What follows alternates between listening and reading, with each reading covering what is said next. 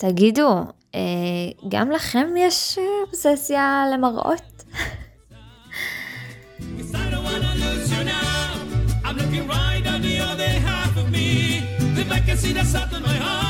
You guys, כמה זמן עבר, כמה דברים עברנו, נראה לי שעבר כמעט חודש, לא? אני חייבת להגיד שהתגעגעתי, ממש. אמ, פשוט לדבר איתכם, אבל זה גם עשה לי טוב העצירה הזאת שהייתה פה. ונראה לי שבמהלך החודש האחרון הגעתי לכמה תובנות אה, שאני רוצה היום לחלוק איתכם, אולי חלק יהיה בלי הקשר ואולי עם הקשר, אה, פשוט אה, נראה לי שאני אתחיל ונזרום משם.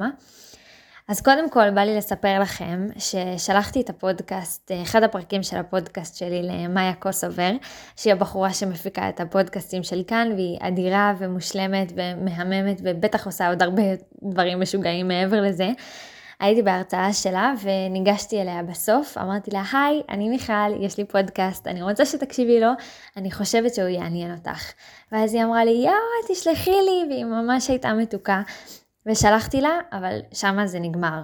אז אם אתם רואים אותה ברחוב, תגידו לה שתקשיב לדיאלוג. אמ, וכשהיא לא ענתה, עכשיו אני צוחקת על זה, אבל זה ממש תפס אותי, נהייתה לי חרדת ביצוע כזאת, שלא יכלתי לעשות כלום, לא יכלתי לחשוב, לא יכלתי להקליט שום דבר, הכל היה לא מספיק, לא מספיק טוב ולא מספיק חכם ולא מספיק ערוך, ובכללי אה, התעצבנתי על עצמי אה, הרבה.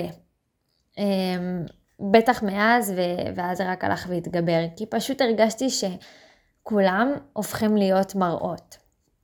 אתם זוכרים שסיפרתי לכם שאני עושה את הקורס בגישור וניהול קונפליקטים? אז בעודי לומדת אותו, נכנסה אליי התפיסה אה, של עולם הגישור, שעליה אה, הוא מבוסס. הגישה הזאת טוענת שכולם מראות.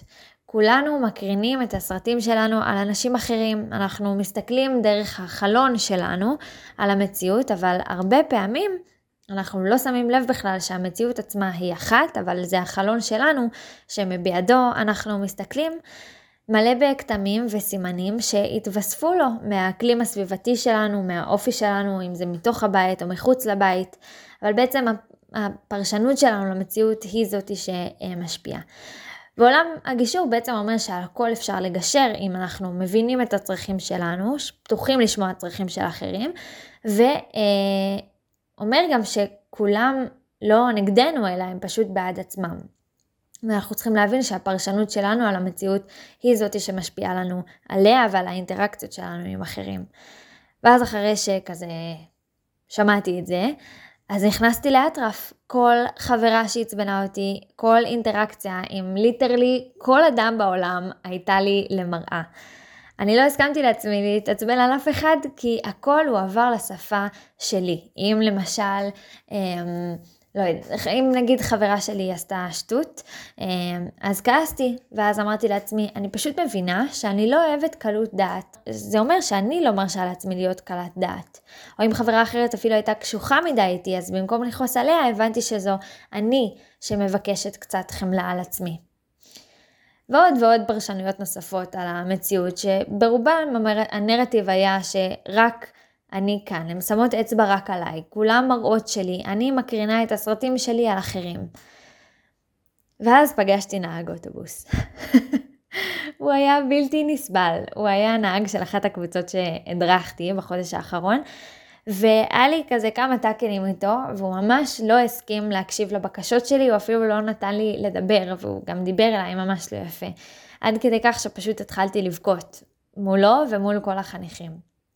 ותוך כדי שאני יושבת לי רגע בצד ונושמת ו, ובוכה, אני שואלת את עצמי, מה, מה עשיתי? מה המראה שהוא מראה לי? מה אני עושה לא נכון? מה אני מקרינה עליו? אולי, אולי את חוסר הביטחון שלי? אה, לא יודעת, לדבר עם גברים? אולי אני התנסיתי עליו?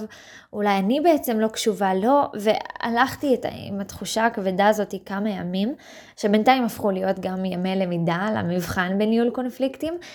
וכאילו משמיים, תוך כדי שאני בתחושות הכבדות האלה, אני פתאום צופה בשיעור שמסתבר שלא צפיתי בו, ופספסתי אותו איכשהו במהלך הסמסטר, וזה שיעור שבו המרצה אמרה שיש גבול לכמה אפשר באמת לעשות גישור. למשל, אם אנחנו נמצאים בקונפליקט עם מישהו שלא מוכן לראות את הצד השני, אי אפשר לנהל איתו גישור, ובמקרה הזה הולכים לבית משפט. מי שלא מסוגל לקחת חלק באשמה, להתנצל, או לבטא את הצרכים האמיתיים שלו, או אפילו לבקש עזרה כדי לתמלל אותם, אי אפשר לנהל איתו קונפליקטים, אי אפשר לגשר על הפער הזה.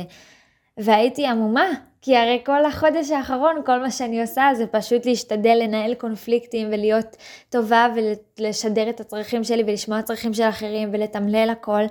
וכמה אנרגיה השקעתי בלהאשים רק את עצמי ובלראות את כולם כמראות, בלחפש איך כולם בסדר, אבל אני היא זאתי שפה בחוויית למידה וגדילה.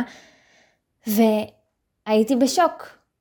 והאמת שגם מזה הבנתי שאולי בכוונה היקום לא רצה שאני אראה את השיעור הזה לפני, כי הייתי צריכה לקבל שיעור אחר קודם. אולי שיעור של לראות איך אני קודם כל מבינה שהכל זה פרשנות שלי על המציאות. מאיה קוסובר נמצאת בטירוף גדול, בטח עסוקה בלעשות דברים מהממים, וככה היא כתבה לי, אמ, שהיא ממש עמוסה. ואולי החברה שקלת דעת פשוט מבקשת ממני גם להתחשב בה ובלו"ז שלה, והחברה האחרת שתייגתי אותה כקשוחה פשוט מבקשת ממני להשתדל יותר. ורק אז, אחרי שלמדתי לראות את האחרים, המשימה שלי הייתה למצוא את הדיוק באיזון שבין ההבנה של האחר לבין למצוא אותי. ואי אפשר לפתור קונפליקטים כל הזמן, אי אפשר כל הזמן לנהל, וזה נראה לי משהו שהיה לי מאוד מאוד מאוד חשוב לשמוע. זהו, זה התובנה שלי אליכם היום. אה, נראה לי שאני אעצור פה, יש עוד המון, אבל כזה, ספרו לי אה, מה אתם חושבים אה, על זו, ומה עבר לכם בחודש האחרון. אני ממש אשמח לשמוע ולהמשיך את הדיאלוג הזה איתכם. אני רוצה ממש להגיד תודה ליאס. יסמין, את מהממת, ולגמרי החזרת לי את המוטיבציה להמשיך את זה. אמ, ואני מזמינה אתכם גם באמת לכתוב לי ולדבר איתי ולהגיד לי מה דעתכם. אני מזמינה אתכם גם לעקוב אחריי באינסטגרם כדי להיות מעודכנים כשיוצא פרק חדש, או לכתוב לי תובנות שלכם.